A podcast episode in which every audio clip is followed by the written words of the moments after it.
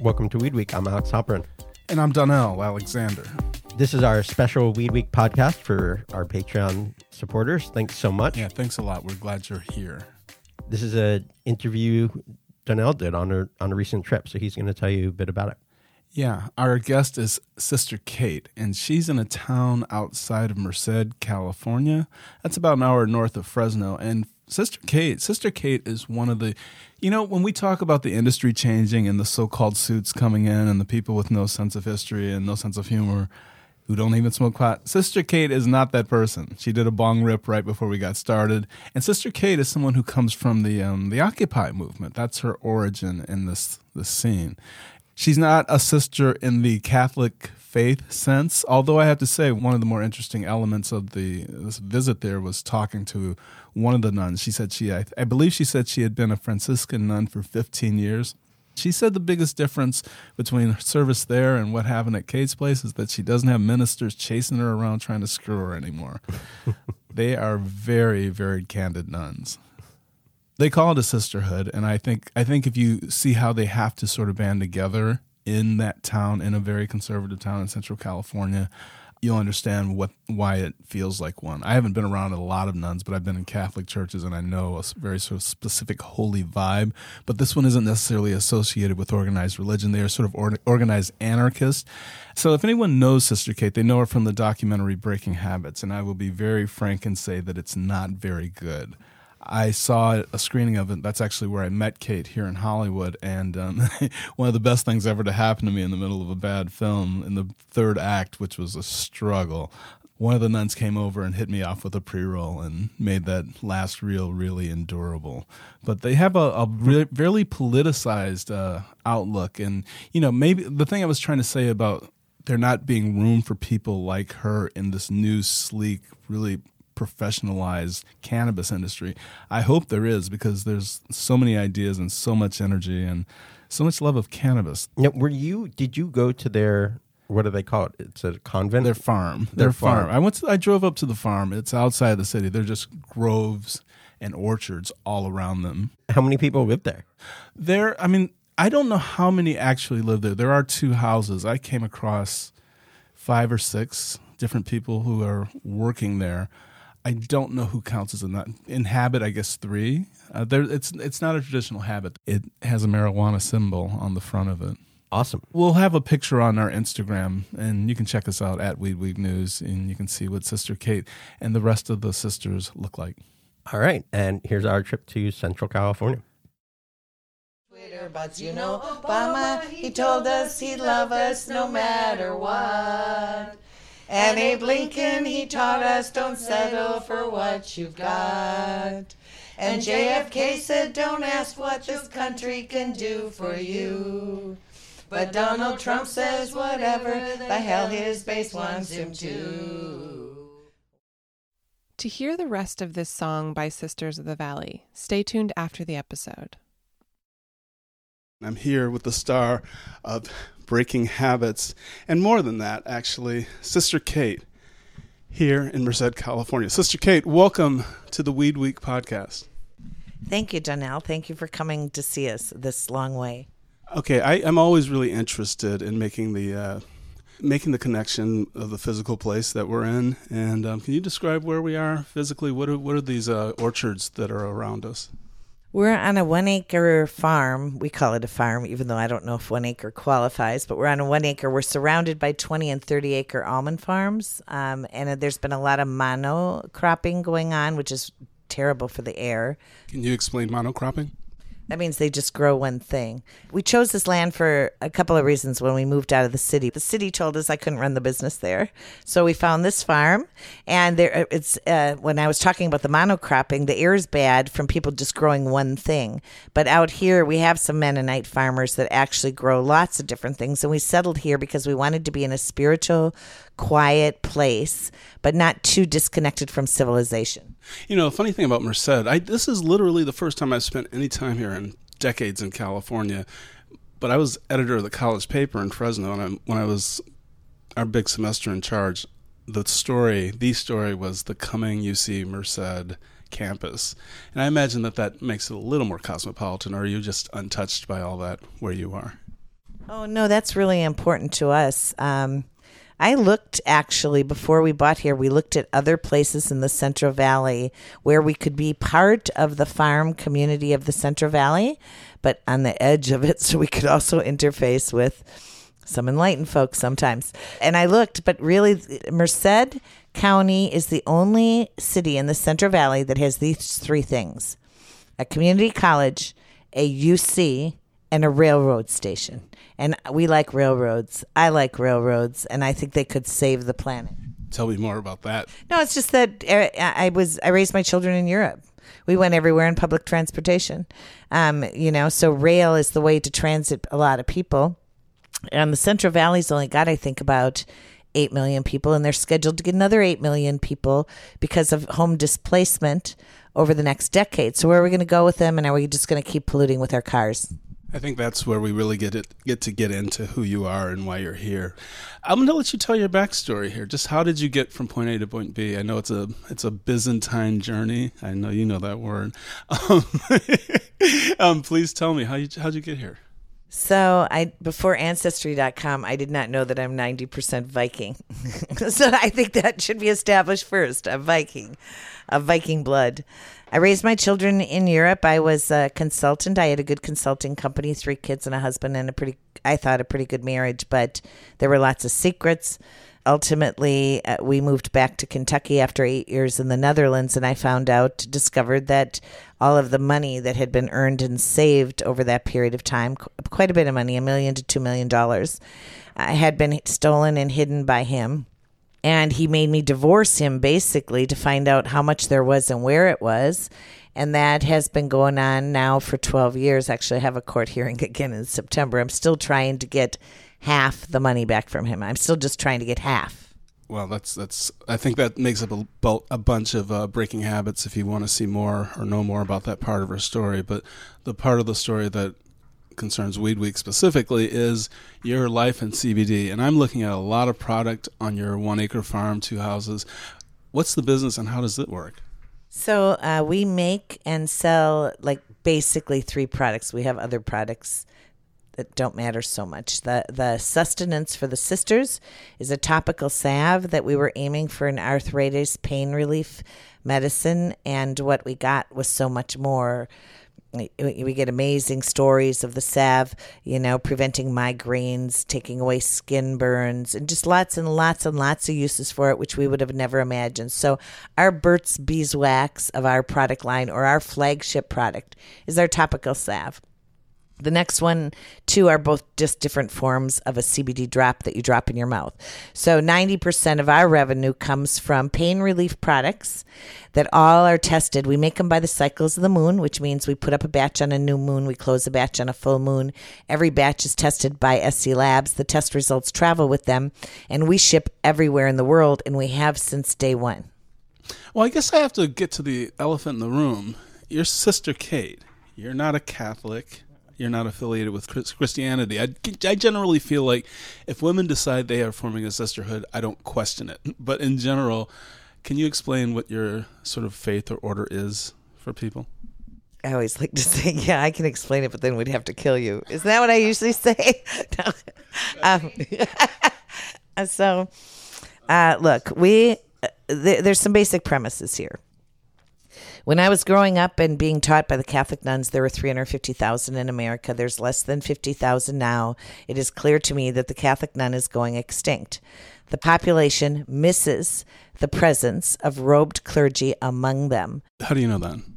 I know that because in 2014, when Congress declared pizza vegetable, I declared myself a nun, put on an outfit, and started to go into every protest. And I got what I thought was my 15 minutes of fame as Sister Occupy.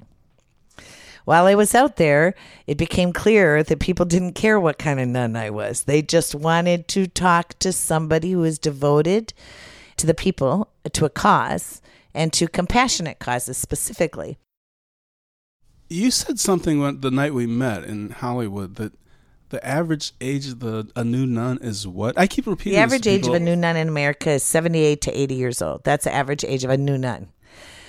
So that is an order going extinct. If I had to build my order on 78 and 80 year olds, I can tell you we wouldn't be going very far very fast. So I wanted young nuns. So essentially, after four years of conversation from 2011 till 2015, I was out at protests as a crazy single. When you dress up as a cleric and then go out on your own, that's very one step close to crazy. And I realized it. But I had a debate going. I had a conversation going everywhere I went Oakland, San Francisco. If we went to protest a bus strike or to stop a boat that had blood diamonds on it from parking in the coast, I was out as Sister Occupy, and it sparked a conversation where people were saying they were clamoring for a New Age order, and they would say to me, You must formalize your belief system. And I would say, No, you don't get it. I'm a lone soul activist nun. I'm trying to make a statement here. In the end, we decided not to be a religion. I decided it couldn't be a religion after four years of debate because religions gave us the megachurches, and religions are corrupt, and religions are patriarchal, and religions have had the choice for 2,000 years to be kind to women or be mean to women, and they're mean to women. All of the way they do everything is mean to women. So it can't be a religion. Should it be a nonprofit of any kind? Nope. The answer to that is the NFL is a nonprofit. Why in the hell would we want to be in that club? And it's obviously for profit. So that if you examine what's going on, you end up with no, none of that works. You have to do women owned businesses. It's the only morally right thing to do right now. you have this order and there's a philosophical aspect to it, but it's also part of the business. Can you explain how these things come together? The business of making salve and tinctures and getting them to the rest of the world is part of our code of being in service to the people. But we consider the woman who cooks for us and the people who clean for us and the woman doing the bookkeeping also part of that medicine making and service to the people. Really, how's that work? Well, because we are like an elegant, multifaceted monster uh, that has to work together. We have to work together. So we all consider ourselves medicine makers, even though we all often stay in our own lane of expertise. And were those some of the medicine makers who saged me just as we entered? Yes. What we're trying to do is live a more elegant and charming and graceful lifestyle. And in doing that, we look to our ancient mothers. And our ancient mothers, we believe, organized their lives by the cycle of the moon. We also believe that they believe and that one day science will prove that an energy travels with the medicine we make. And if it's made in a spiritual environment and it's guarded in a spiritual environment and it's blessed before it leaves and on its travels, it's going to do more healing than if it doesn't have that. And right now we are working with uh, farmers who want to do some research with us and prove it, that the, there's a vibrational and a potency difference between medicine that's guarded and made by the women by hand in our ancient ways versus medicine made by a man's factory. I'd be curious to know how you how you'd prove something like that, but uh, that's that's neither here nor there. I, I want to just because I've been here and I've lived here, I can't imagine how they treat you around town. Has it become normalized the presence of you and the sisters? Oh, you came right at such a cusp time, and it's such a great question. Yeah, something just shifted like in the last month. Yeah, no, they've been very mean to us all along, always been mean. Like when we walk into a city council meeting, if there's three cops sitting in a row, they'll look, a cop will look up and say, "Oh God, now it's going to stink in here," and then all the cops will get up and go walk to the other side of the room. Or the mayor would say, "What's your name, Sister Kate? What's your real name? You're not a real nun," and uh, you know, just a lot of disrespect. What do you tell them when they say things? Do you, are you giving your government name to them? Is that how? Yeah, I just do it their way. When I'm in their courts, I do it their way, but then I go home and you know put up their picture and throw darts at it or something like that. Well, I, okay. You said something yesterday. I was here because of a faux pas. You said that it's two percent black, and why would black people want to live here? Uh, what's it like being a kind of minority in this town? I mean, I don't know Merced, but I imagine it's pretty conservative, pretty ag oriented. Yes, we, that's a good. Actually, that's the nicest thing anybody said in a long time. That we're like a minority here because we are. We're treated like crap, like they are. I think the black people that I've people in LA, black people in LA have made the trip up here to visit us that were born from here, and and then I'm like, why did you all leave? And it's the same thing. It's because they're so ra- it's very racist here, and they're farmers. They just don't like change. I mean, we can't feel bad for them. They just have a really really hard time dealing with change, and then they're basically racist. So they have a really hard time dealing with any cultural differences. But farm towns are farm towns, and we want to have weed nuns in every town and province across the planet. So we better learn to deal with them. Is there a plan or is this an aspiration? Why do we need this? We don't need it. The planet needs us, and uh, and it's already happening, honey. We got a, an order going in Denmark, Brazil, New Zealand, Mexico. So yes, it's already happening. The planet need weeds needs compassionate activist women. And our trinity is sort of service, activism, and spirituality. Everything is done, all the work we do for the people is done in a spiritual environment. All the money we make and the extra time we have is spent on activism. We're progressive activists. We need a new age order. We created a new age order, and it has, has hit a note with women around the world healing women, activist women. So our, our core mission is to change the world. We are here to midwife in the matriarchy. We are here to give a gentle smashing to the patriarchy. And we are here to show the people there's a better way. You said a, a gentle smashing and you make it seem like you've seen results aside from the orders that you have there. Uh, is it feedback? How do you know that you're actually making an impression? When Catholic nuns in multiple orders, in multiple countries, ask me to put our spiritual beliefs and chants into a book and make it available for sale, you know that people are paying attention.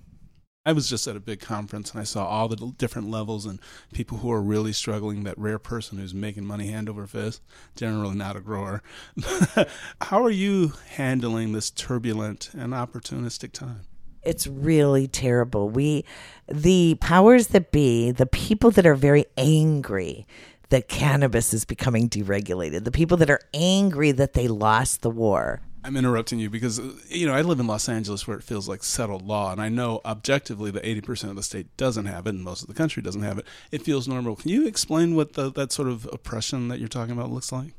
We are in the Iowa of California here in the Central Valley. We are in Montana. We are where they bunker up with their guns and don't you bring any newfangled ideas in here. This, this place is just very backward. There are two Californias. There's been books written about two Californias. There's the Central Valley and then there's the coast, and it's hugely different. So, our law enforcement, you have to think of it this way our law enforcement for a hundred years have gotten bigger and badder tools in order to rip out cannabis plants, which is the most easiest job anybody on the planet could have. Like when you get your badge and you're there to fight bad guys, if you want to pick a gravy job, pick rip, ripping cannabis plants and then get new vests and new Jeeps so you can do it in style. So that's what we're dealing with here. They're angry and they're lashing back. And our cops come in on their day offs to rip cannabis plants, and they still do that. Do you give them grounds? I mean, why, why, how can they even come onto your property? The sheriff's department makes the law in many of these farm towns, so they pretty much do what they want. I, I, they've never bothered us. I should be more respectful. They've never bothered us, and they let us be. But uh, they really do write all the cannabis laws.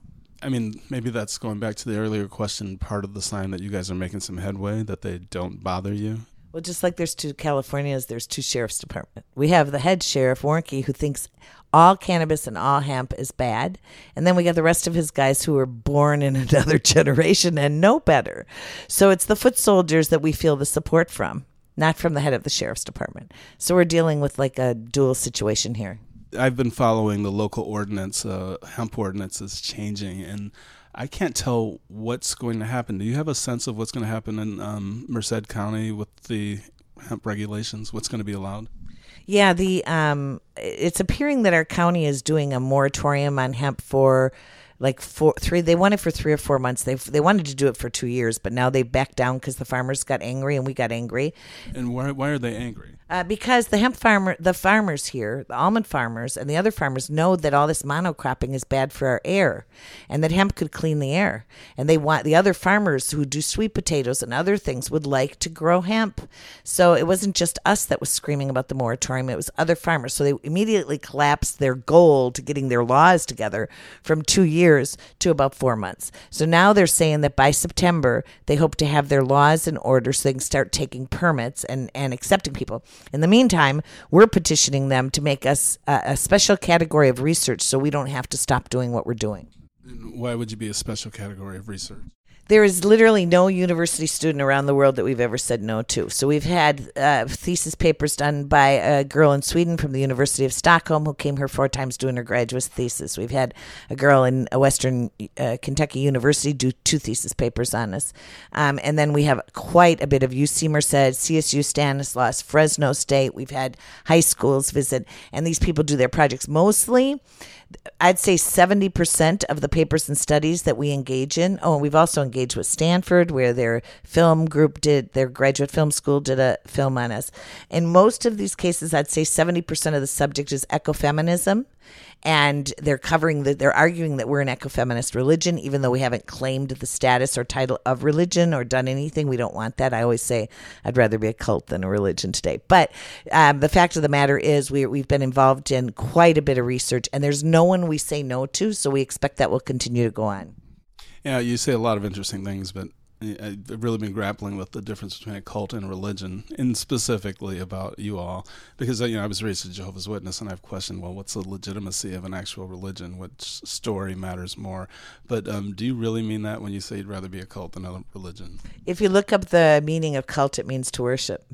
And since we are in prayer services every new moon and full moon, which is how we've organized our life, and we pray over our medicines every batch that's open and closed, and we sage and pray daily, I would say that we'd qualify as a cult. And today, with religions being as corrupted as they are in the megachurches, it just seems like I'd rather be in that category of the Hare Krishnas. Okay, thank you. Um, I, I want to say goodbye, but I also want to ask any specific events you have coming up, appearances or um, products that you'd like to talk about before we split? In the middle of August, we're planning on being in LA for a another podcast, I think, with some other big names in the cannabis business. And then we'll probably have a performance. Everybody can check us out on Facebook, Sisters of the Valley, or on Instagram, and these events will be posted. All right. That's our Patreon special episode for this month. Thanks again for your support. We presume it was worthwhile. We're hoping to have some of our very best content up here and come back. Next month it'll be even better than this one. All right. Hannah Smith is our producer, and Alicia Beyer wrote our theme music. Additional music is by the late, great Andre Bush. See you again here soon. Peace.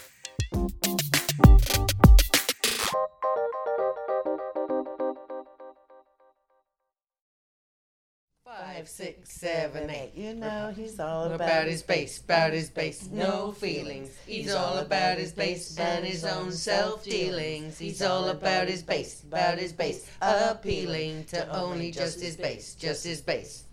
Yeah, it's pretty clear who this schmuck's talking to, and I can guarantee it's not to me or you. Whatever happens, he's got just one response. He says what they think to get what he wants.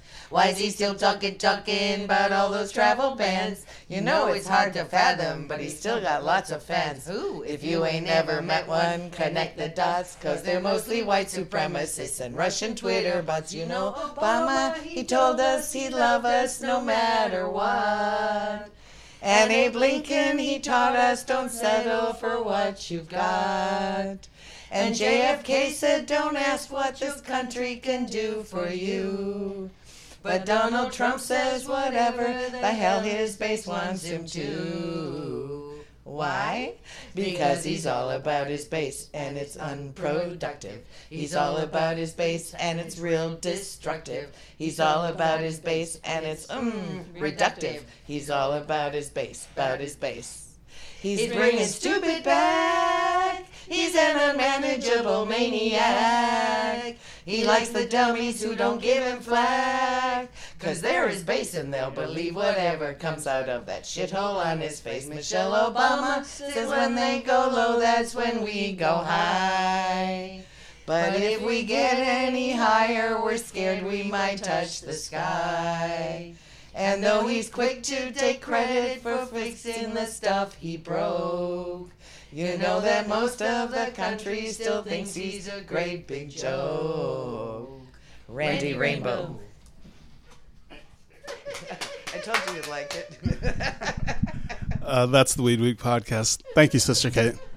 Good night. Thank you.